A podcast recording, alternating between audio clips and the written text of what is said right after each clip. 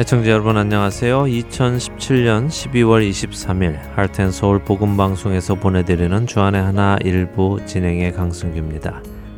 지난 한 주간도 구세주 예수님의 오심을 기억하며 거룩한 삶을 살아가신 여러분들 되셨으리라 믿습니다. 애청자 여러분들 중 많은 분들이 운전을 하실 텐데요.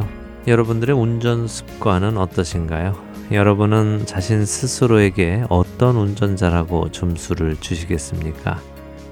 나야 뭐 교통법규를 잘 지키지. 나 정도만 운전하면 사고가 없어. 나는 모범 운전수야 라고 점수를 주시겠습니까? 아니면 나는 가끔 교통법규를 어기기는 하지만 그래도 괜찮은 운전사지라며 점수를 주시겠습니까? 아예 나는 운전 법규도 안 지키고 사고도 많고 정말 형편없는 운전수야라고 평가하실런지요?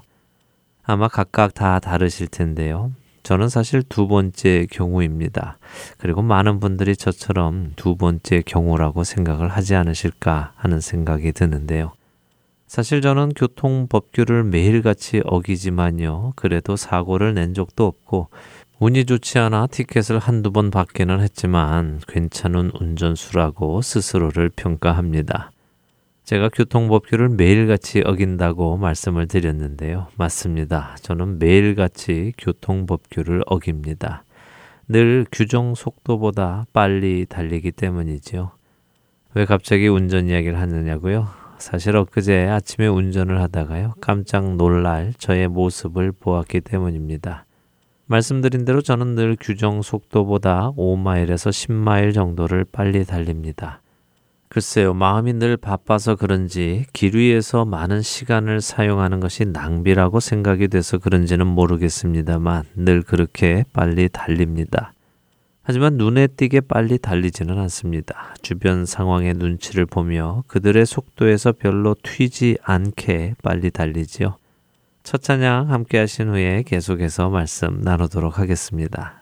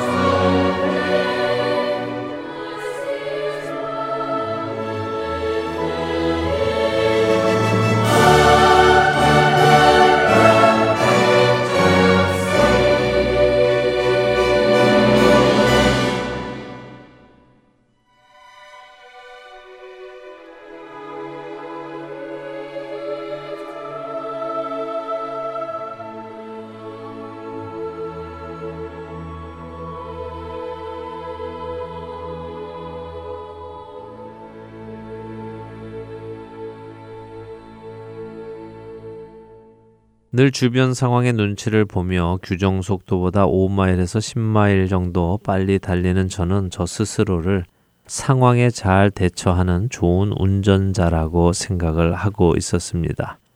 그런데 며칠 전 아침 출근을 하던 길에 평소처럼 규정 속도보다 10마일 정도 빨리 로컬 길을 운전하고 있을 때였습니다. 제 뒤에서 한 차가 굉장히 빠른 속도로 달려오면서 저를 휑하니 지나치고 가는 것을 보았지요. 그 정도의 속도라면 규정 속도보다 약 30마일 이상 빨리 달리는 것이었을 것입니다. 그러니까 40마일 로컬 길에서 저는 한 50마일로 달리고 있었고요. 저를 휑하니 지나친 그 사람은 적어도 70마일 정도로는 달린 것 같다는 것입니다. 그런데 제가 깜짝 놀란 것은 그 사람이 빨리 운전을 한 것이 아니라요. 그 사람을 향해 내뱉은 저의 말 때문이었습니다. 그 한마디가 저를 생각하게 만들었죠. 어떤 말이 나왔느냐고요? 혹시 욕이라도 했다고 생각하십니까? 그렇지는 않습니다. 단지 그 사람이 제 곁을 횡하니 지나갈 때 제 입에서는 이런 말이 나왔습니다. 에이, 저런 나쁜 놈. 우습죠? 저 역시 규정 속도보다 10마일이나 빨리 달리며 법을 어기고 있었으면서도 저보다 더 빨리 달렸다는 그 이유 하나만으로 저는 그 사람을 나쁜 사람이라고 정죄했습니다. 제가 법규를 어기는 것은 괜찮은데 또 저 정도로 어기는 것은 법을 어기는 것이라고 생각하지 않는데 저를 넘어서는 사람은 나쁜 사람으로 악한 사람으로 법을 어기는 사람으로 규정하는 모습이 참 우스워 보였습니다. 그런데 바로 저와 같은 모습을 신문의 한 기사에서 또 읽게 되었습니다. 뉴햄프셔의 한 법정에서 일어난 일입니다. 재판을 위해 법정의 대기소에 자리한 재소자들 가운데 한 재소자가 크리스토퍼라는 재소자에게 박치기를 하며 폭행을 한 것입니다. 왜 이 재소자는 크리스토퍼라는 재소자를 폭행했을까요? 이유는 크리스토퍼라는 재소자의 죄명 때문이었습니다. 크리스토퍼라는 재소자는 4살 어린이를 성폭행한 혐의로 재판을 받으러 온 것이지요. 이 사실을 알게 된 다른 재소자가 크리스토퍼의 죄, 그러니까 아동 성범죄는 나쁘다며 그를 스스로 징벌한 것입니다.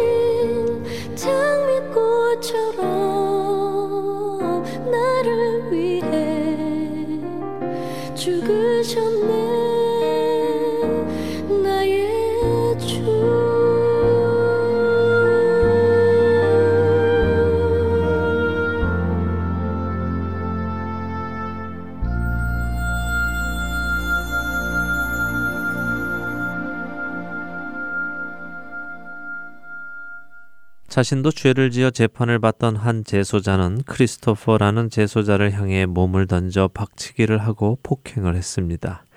이유는 크리스토퍼라는 제소자의 죄질이 나쁘기 때문입니다. 크리스토퍼라는 제소자를 폭행한 이 제소자의 이름이나 그가 어떤 죄목으로 재판을 받고 있는지는 밝혀지지 않아 알 수 없습니다만 자신 역시 법을 어겨 죄인의 신분으로 그곳에 왔는데 재판을 받아야 하는 입장인데도 불구하고 다른 사람의 죄를 정죄하며 그를 폭행하는 또 다른 죄를 짓는 모습을 보며 씁쓸한 웃음이 지어졌습니다. 도대체 누가 누구를 정죄하는 건지 하는 생각과 함께 규정 속도보다 빨리 달리며 나보다 빨리 달리는 다른 사람을 나쁜 사람이라고 정죄하는 저의 모습이 다시 보였습니다. 그리고 결국 이것이 죄인인 우리 인간의 참 모습이며 한계인 것을 깨닫게 됩니다. 만일 그날 아침 경찰이 저와 저보다 빨린 달린 사람을 잡았다면 경찰은 저에게 무엇라고 했을까요? 너도 똑같이 법을 어긴 사람이다 라고 하지 않았겠습니까?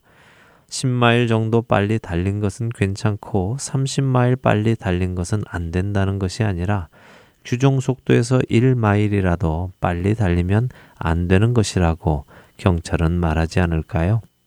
한 재소자가 다른 재소자를 정죄하는 모습을 보는 것이 바로 이 세상을 바라보시는 하나님의 눈길은 아닐런지요. 의인은 없대 하나도 없는데 모두가 자신은 의인이며 다른 사람이 죄인이라고 손가락질하는 우리의 모습이 그날 뉴 햄프셔의 재판장에서 일어난 일이며 제 옆을 지나간 운전자를 정죄하는 저의 모습이었습니다. 우리는 결코 어느 누구도 정죄할 수 없습니다. 우리 모두는 똑같은 죄인이기 때문입니다.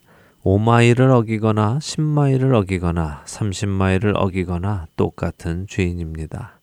로마서 1장 후반부에 나열되는 하나님께서 사형에 해당한다고 정하신 죄의 목록에는 살인하는 죄도 있지만 수군수군하는 죄도 있습니다. 순리를 영리로 쓰는 동성애의 죄도 있지만 다른 사람과의 약속을 어기는 죄도 포함되어 있습니다. 그렇기에 우리 중 어느 누구도 하나님의 그 말씀 앞에 의로울 수 있는 자는 없는 것입니다.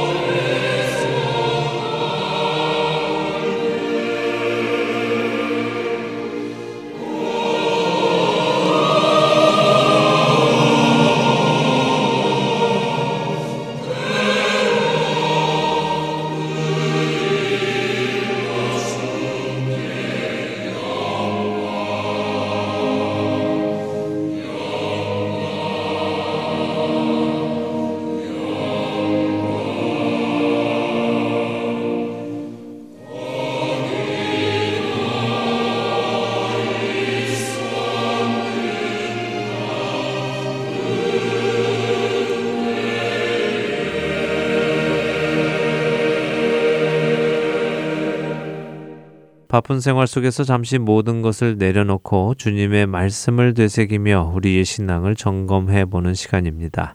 내 마음의 묵상 최미옥 아나운서가 진행해 주십니다.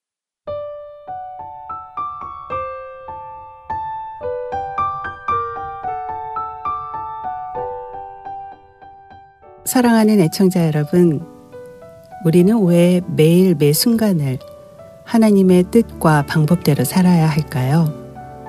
그 이유에 대해 심각하게 생각해 보신 적 있으신가요? 답을 먼저 드리자면 우리가 우리의 의지대로 또 세상의 방법대로 편리를 추구하면서 살게 되면 죄와 유혹들이 우리 삶에 쉽게 자리 잡기 때문입니다. 하나님의 법이 내 안에 내 삶에 완전 거주하시면 죄와 유혹들이 비집고 들어올 자리가 없다는 걸 사탄은 이미 알고 있답니다. 그래서 사탄은 아담과 하와에게 자기 의지라는 근사하고 먹음직한 유혹을 통해서 무너뜨렸고 예수님에게도 같은 방법을 사용해 무너뜨리려고 했습니다. 하나님을 의지하지 않아도 이렇게 근사하지 않니? 얼마나 풍부하게 배부를 수 있니? 라며 세상이 주는 만족으로 유혹했습니다. 분명 예수님은 유혹에 넘어가지 않으셨죠. 예수님이 하나님이시니까 자기의 힘으로 얼마든지 세상의 어려움을 이겨내실 수 있는 분이죠. 배고픔, 그 고통 얼마든지 자체 해결 가능하신 분입니다. 하지만 예수님은 오직 하나님 아버지와 떨어질 수 없고 항상 그분만을 기쁘게 하고 그분의 모든 말씀 안에서 살아가야 함을 아셨기 때문에 세상이 주는 유혹을 물리칠 수 있었던 것입니다. 예수님께서 하나님의 법으로 유혹과 죄에서 자유하신 것처럼 우리도 하나님의 법 안에 거주하면서 그 말씀으로 죄를 이겨내며 즐거운 삶을 살아야 하는 이유가 바로 여기에 있는 것입니다. 그러면 반대로 생각해 볼까요? 만일 우리가 하나님께 붙어 있는 가지가 아니라면 어떤 일들이 일어날까요? 일단은 우리는 우리가 정한 법으로 생각하고 행동하게 되겠죠. 처음에는 상당히 독립적이고 근사해 보이겠지만 육신의 욕구에 가깝기 때문에 사탄은 교묘하게 이용하며 우리를 올무에 빠지게 할 것입니다. 결국은 죄에 빠지고 사탄의 휘둘림에 하나님과 점점 멀어지게 되고요. 사탄에게 종노릇하는 결과가 오겠죠. 사랑하는 애청자 여러분, 성령님과 동행하는 삶과 아닌 삶의 차이가 이렇게 극명한데 아직도 우리는 두 발을 하나님의 법에 두지 못하고 한 발은 세상에 한 발은 성령님께 두며 두 마음을 품고 있음을 보게 됩니다.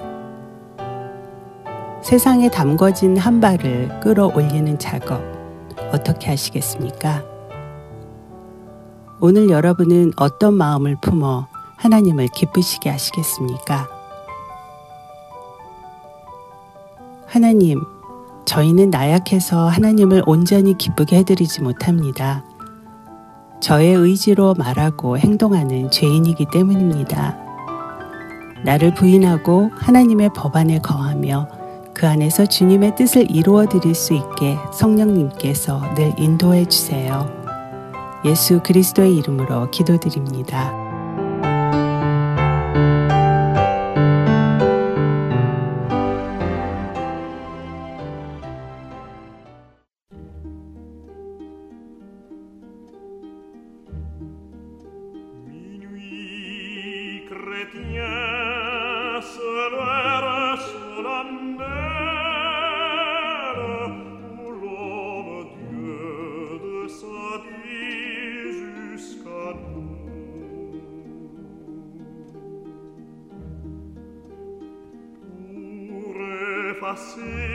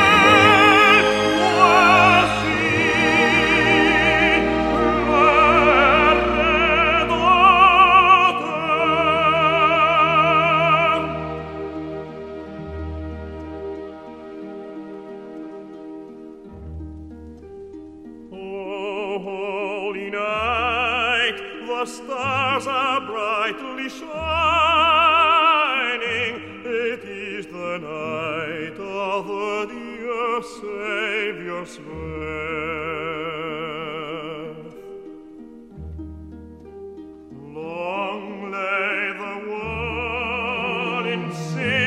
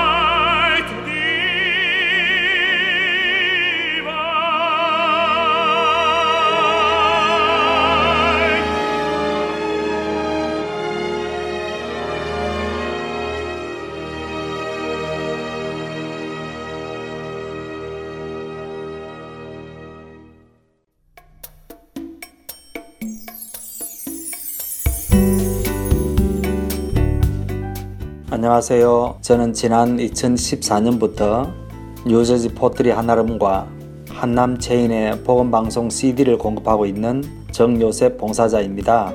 믿지 않는 분들에게는 예수님의 복음을, 믿는 자들에게는 생각과 마음을 지킬 수 있도록 도와주는 복음방송이 정말 얼마나 감사한지 모릅니다.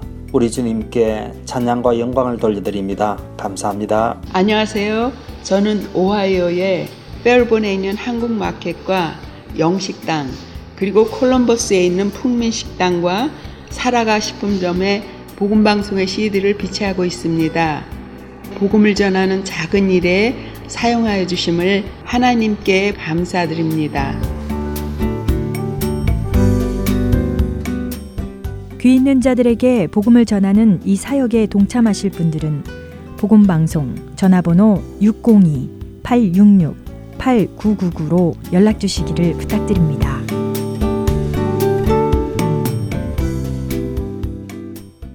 할텐서울 복음방송은 인터넷 www.hartenseoul.org를 통해 매주 토요일 5시간의 한국어와 2시간의 영어, 1시간의 일본어로 복음을 전하는 선교회입니다. 이 방송은 스마트폰 앱이나 팟캐스트를 통해 여러분의 스마트폰에서 들으실 수 있으며 매주 댁에서 CD나 MP3 CD로 받아서 들으실 수도 있습니다. 자세한 문의는 방송사 사무실 전화번호 602-866-8999로 해주시면 안내해 드리겠습니다.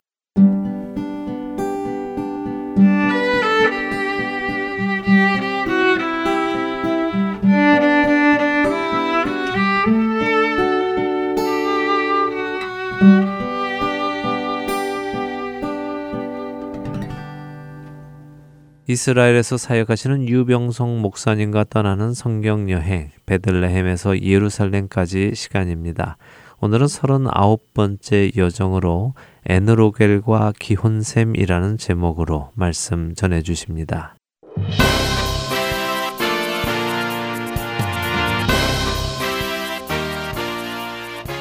청취자 여러분 안녕하십니까? 베들레헴에서 예루살렘까지 진행의 유병성 목사입니다. 지난 시간에 사무엘서가 끝났습니다. 사무엘서는 끝났지만 아직 다윗의 일생은 끝나지 않았습니다. 사무엘하의 마지막 내장은 전체 사무엘서의 부록 역할을 하는 것이므로 주제의 연속선상에서 봐야 한다고 말씀드렸습니다. 이 내장은 하나의 문학적 단위로 교차 대구법 구조로 되어 있습니다. 지난 시간까지 해서 교차 대구법의 전반부와 후반부를 다 살펴보았습니다. 간단하게 정리해 보겠습니다. 먼저 전반부의 주제와 내용입니다. A. 사울의 범죄와 그에 대한 형벌이었습니다. 사울이 기브온 사람들을 학살했고 그래서 기브온 사람들이 사울의 자손 7명을 목매달아 처형했습니다. B. 블레셋의 거인족을 무찌른 4명의 용사들의 명단이었습니다. C. 사울과 모든 원수로부터 구원하신 하나님께 대한 다윗의 감사시였습니다.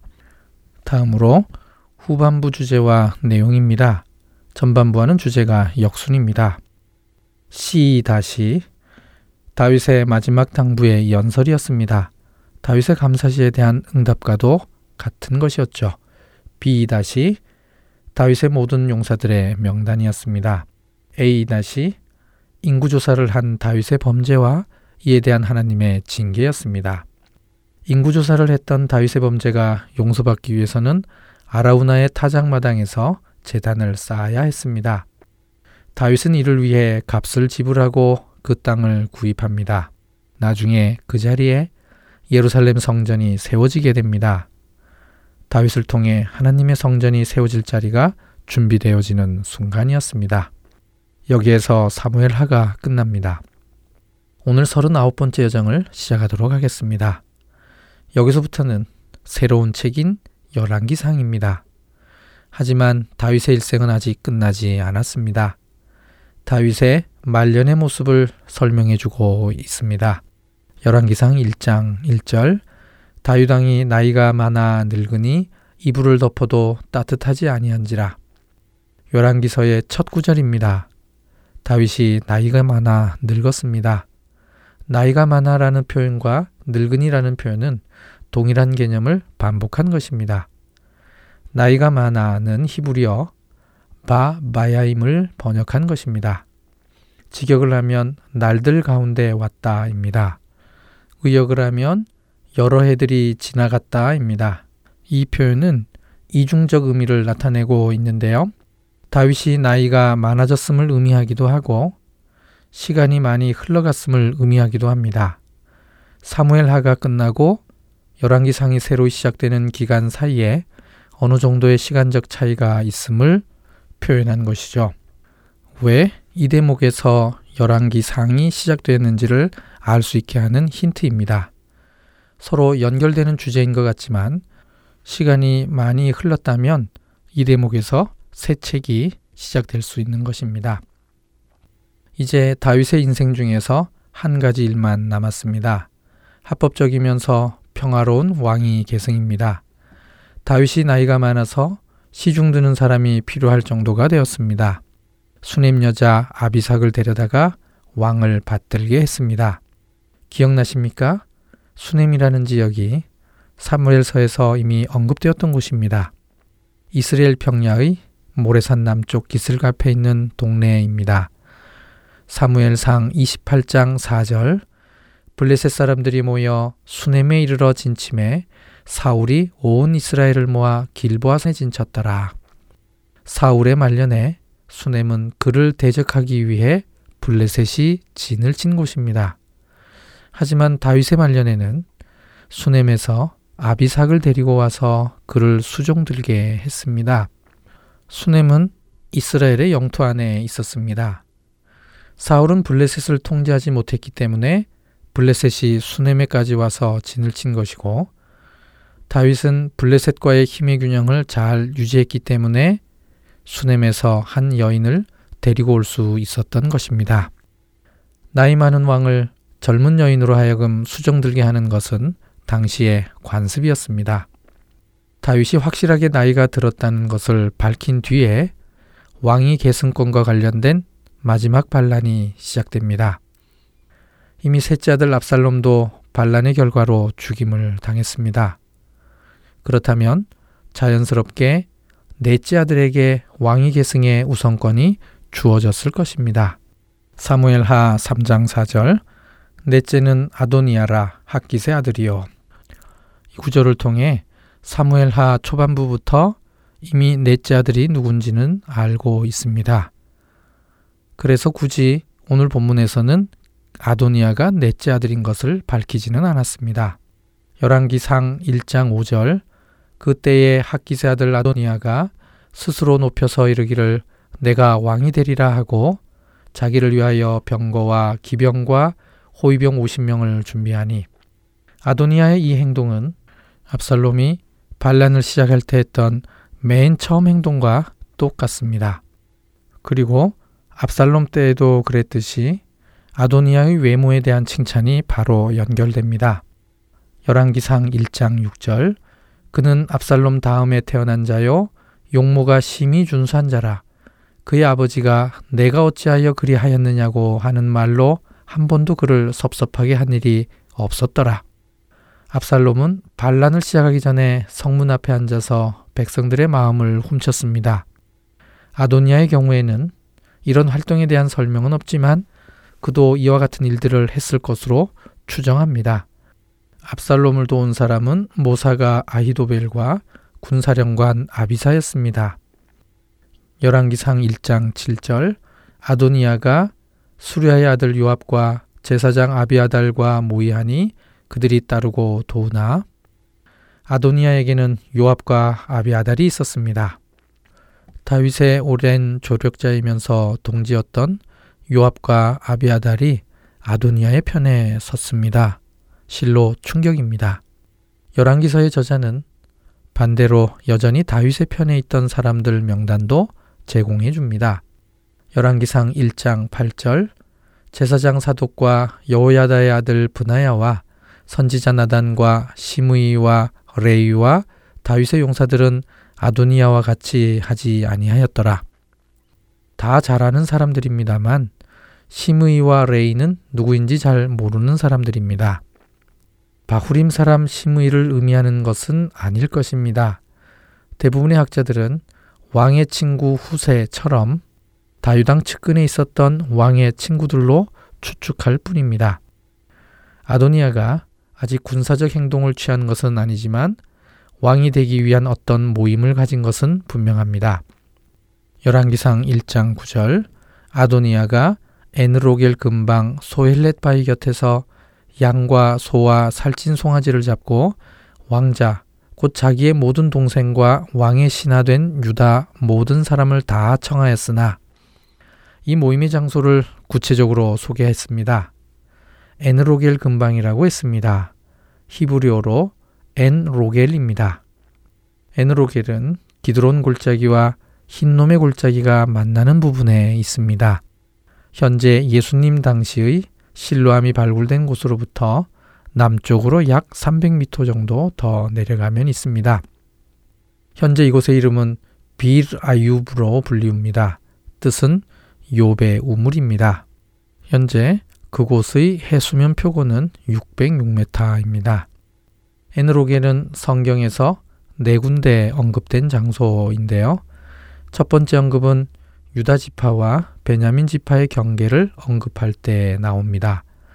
여수아서에서 유다 지파의 경계를 설명할 때에는 이 셈을 엔 로겔이라고 음력했습니다. 여수아 15장 7절 또 아골 골짜기에서부터 드비를 지나 북쪽으로 올라가서 그 강 남쪽에 있는 아둠민 비탈 맞은편 길가를 향하고 나아가 엔세메스 물들을 지나 엔로겔에 이르며 이 구절에 분명히 엔로겔이라는 지명이 나오고 여기서부터 흰노미의 골짜기가 연결되고 올라간다고 묘사되어 있습니다. 여호수아서 저자는 지리에 아주 밝은 사람이었습니다. 특별히 예루살렘과 그 주변 모사는 실제 현장을 목격하고 그 자리에서 기록한 듯이 정확하게 묘사하고 있기 때문입니다. 그리고 두 번째로는 31번째 여정인 바후림에서 언급되었습니다.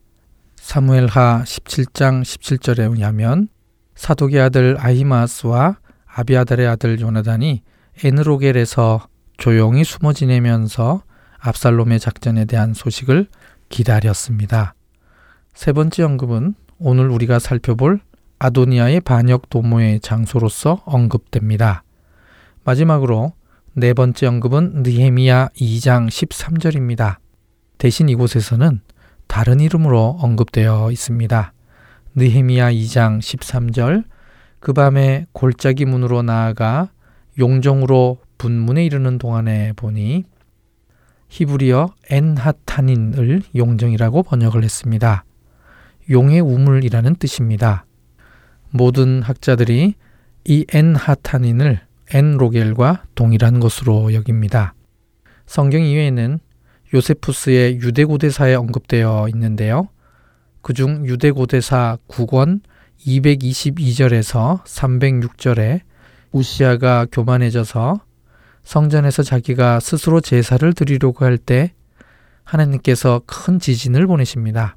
그때 엔로겔을 중심으로 땅들이 갈라졌다고 설명합니다. 엔로겔은 물이 풍부하지 못한 셈입니다.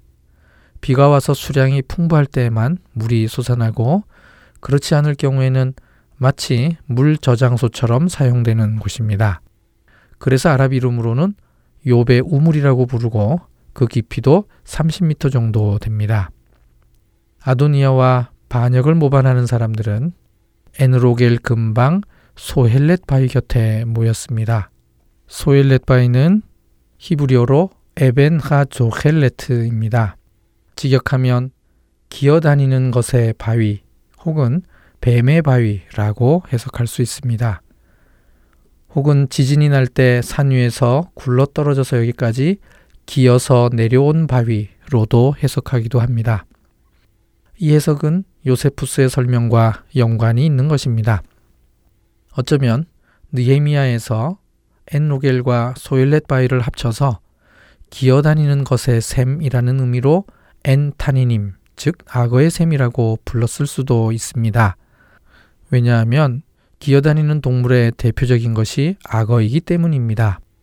이것을 한국어 성경에서는 용정이라고 번역을 한 것이죠. 성경에는 양과 소와 살찐 송아지를 잡고 라고 되어 있습니다. 마치 잔치를 하기 위해서 가축을 잡은 것 같지만 히브리어 본문에서는 바 이즈바흐라는 동사가 사용되었는데요. 이들 짐승들을 잡아서 제사를 드린 것입니다. 잔치를 벌인 게 아니라 특별한 예식을 진행한 것이죠. 과연 이들은 무슨 예식을 거행했을까요?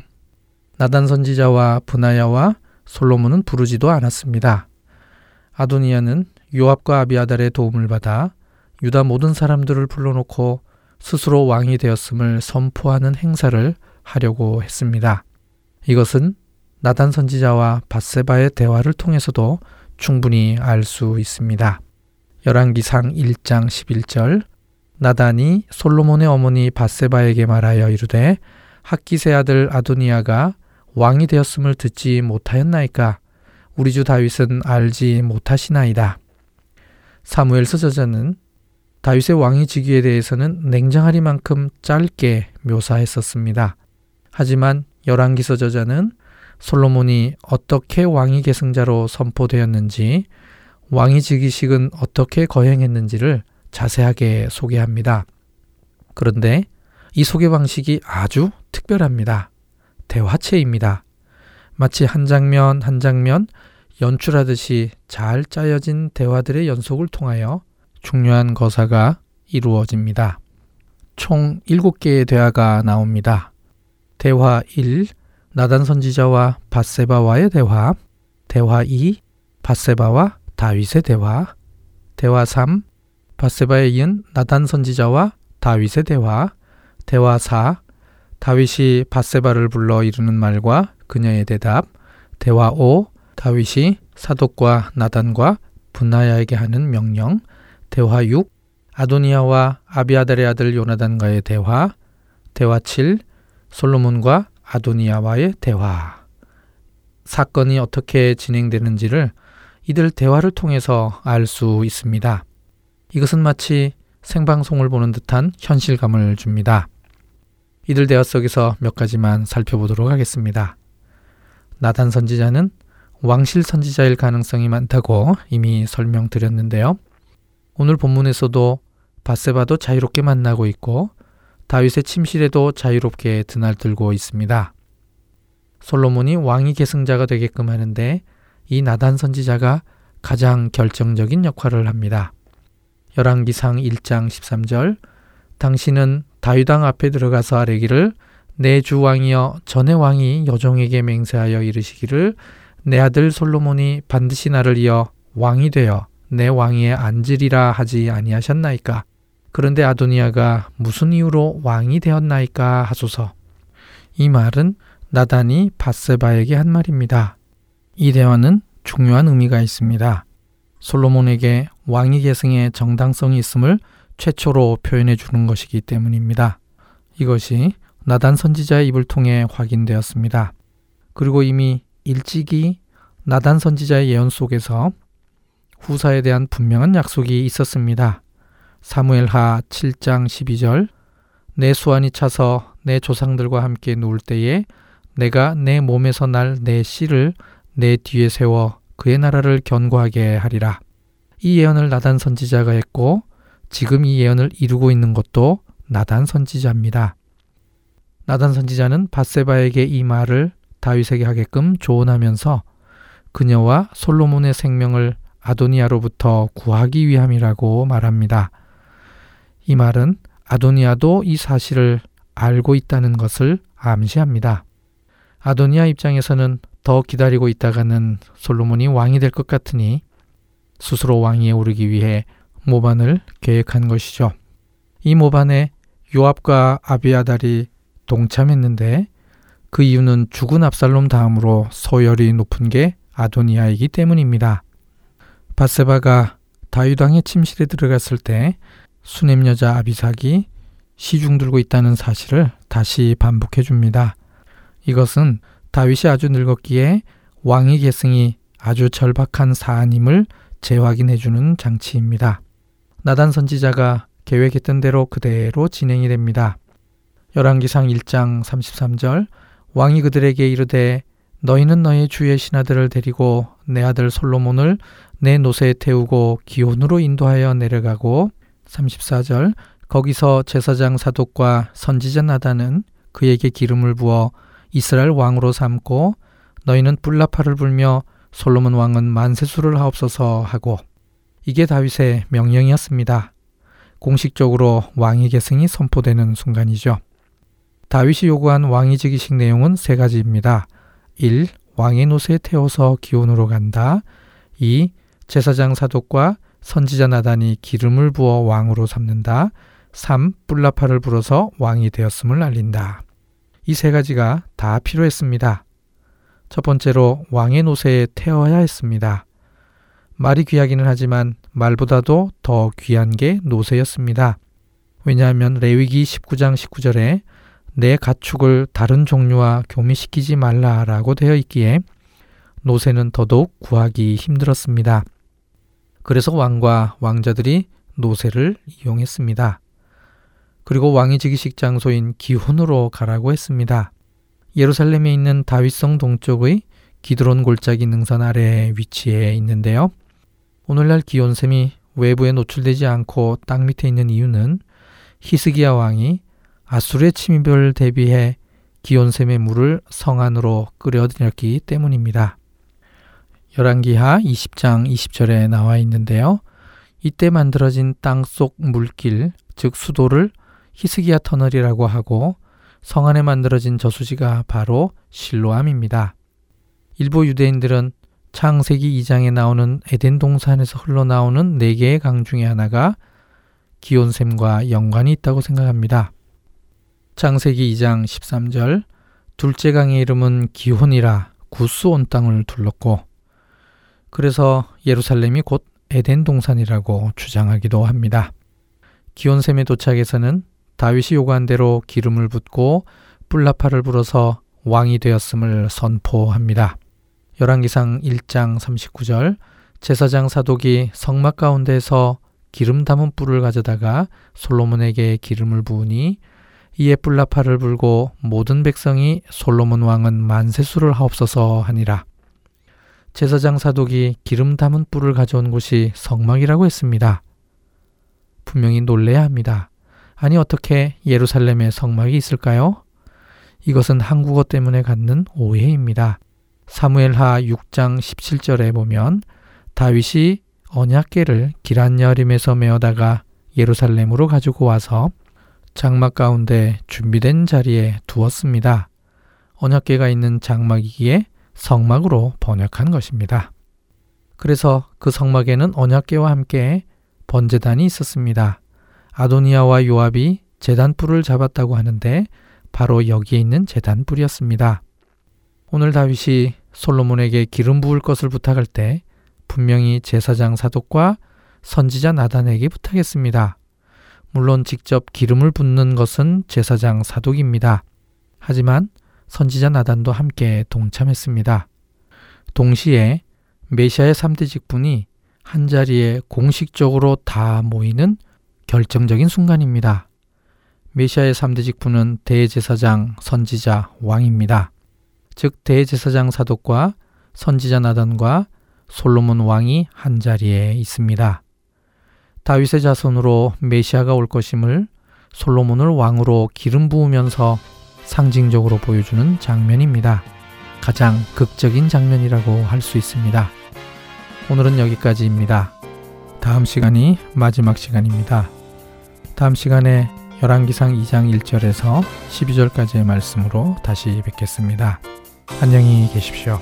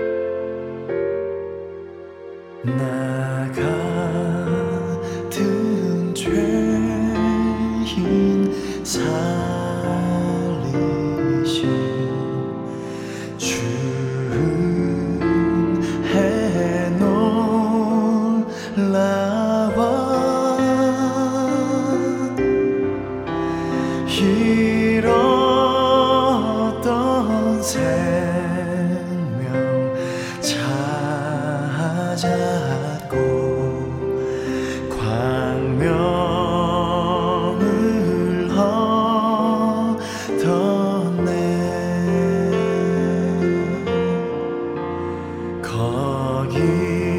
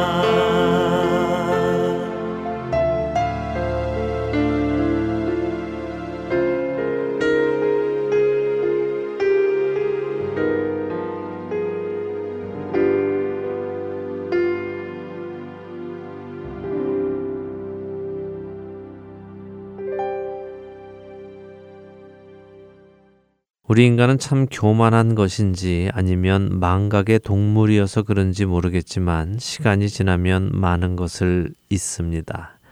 무엇보다도 자신이 죄인이며 그렇기에 죄를 사해 주신 예수 그리스도를 믿는 믿음을 통해 자신이 의롭게 되었다는 사실도 있는 것 같습니다. 처음에는 그 사실을 깨닫고 눈물로 감사를 드렸지만 어느 순간이 되면 마치 나는 원래부터 의로웠고 그래도 그렇게 나쁘지는 않았고 어느 정도 수준은 되어서 구원을 받았다고 착각하기도 합니다.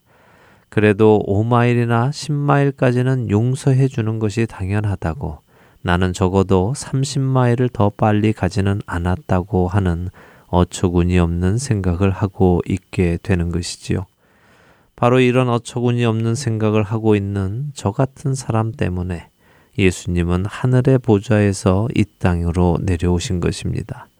죄인이 죄인을 정죄하는 이 세상에 단 한 분의 의인이신 그분께서 모든 죄인을 위하여 자신의 생명을 주시기 위해 오신 것입니다. 예수님께서 이 땅에 오신 이유는 다른 사람을 위해서가 아닙니다. 바로 나 때문입니다. 바로 나 같은 죄인 때문입니다. 나보다 30마일을 더 빨리 달리는 사람을 바라보며 예수님께서 바로 저런 죄인을 구원하러 오셨다고 생각하는 것은 교만입니다. 30마일을 빨리 가는 사람이 있다는 사실이 10마일을 빨리 가는 저의 죄를 죄가 아닌 것으로 만드는 것은 아니기 때문입니다. 그것은 단순한 저의 착각일 뿐이지요. 여러분은 왜 예수님께서 이 땅에 오셨다고 생각하십니까? 나를 위해서이기도 하지만 나보다 더 악한 다른 사람들 때문이라고 생각하고 계십니까?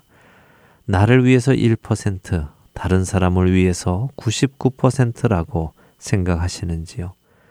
만일 우리 중 누군가 그렇게 생각하고 있다면 그 사람은 아직 자신의 죄의 무게를 깨닫지 못한 사람입니다. 하나님의 말씀 앞에서 살인의 죄나 수군수군하는 죄나 동성애의 죄나 누군가와의 약속을 어기는 죄나 같은 형벌을 받게 된다고 로마서 1장은 말씀하셨습니다. 그렇기에 죄의 무게는 같다는 것입니다. 예수님께서 이 땅에 오신 이유는 바로 나 때문입니다. 우리가 아직 연약할 때에 기약대로 그리스도께서 경건하지 않은 자를 위하여 죽으셨도다. 의인을 위하여 죽는 자가 쉽지 않고 선인을 위하여 용감히 죽는 자가 혹 있거니와 우리가 아직 죄인 되었을 때에 그리스도께서 우리를 위하여 죽으심으로 하나님께서 우리에 대한 자기의 사랑을 확증하셨느니라. 그러면 이제 우리가 그의 피로 말미암아 의롭다 하심을 받았으니 더욱 그로 말미암아 진노하심에서 구원을 받을 것이니 곧 우리가 원수 되었을 때에 그의 아들의 죽으심으로 말미암아 하나님과 화목하게 되었은즉 화목하게 된 자로서는 더욱 그의 살아나심으로 말미암아 구원을 받을 것이니라. 로마서 5장 6절에서 10절의 말씀입니다. 경건하지 않은 나, 원수 되었던 나, 죄인 되었던 그 나, 하나님 말씀 앞에 감당할 수 없는 죄의 무게를 안고 있는 나를 위하여 오신 예수님을 기억하고 기념하는 기간입니다. 이번 크리스마스 나의 그 죄의 무게를 가져가 주신 그 예수님의 사랑과 은혜를 기억하시는 저와 애청자 여러분이 되시기를 간절히 소망합니다. 주안의 하나 일부 이제 마쳐야 하겠습니다. 함께 해주신 여러분들께 감사드리고요. 저는 다음 주 이 시간 다시 찾아뵙겠습니다. 지금까지 구성과 진행의 강승기였습니다. 애청자 여러분, 안녕히 계십시오.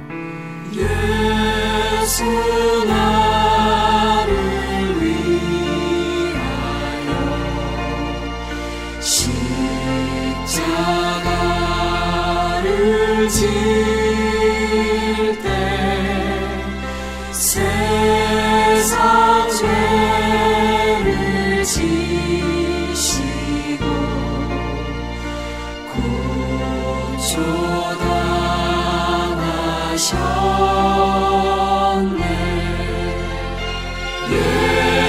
수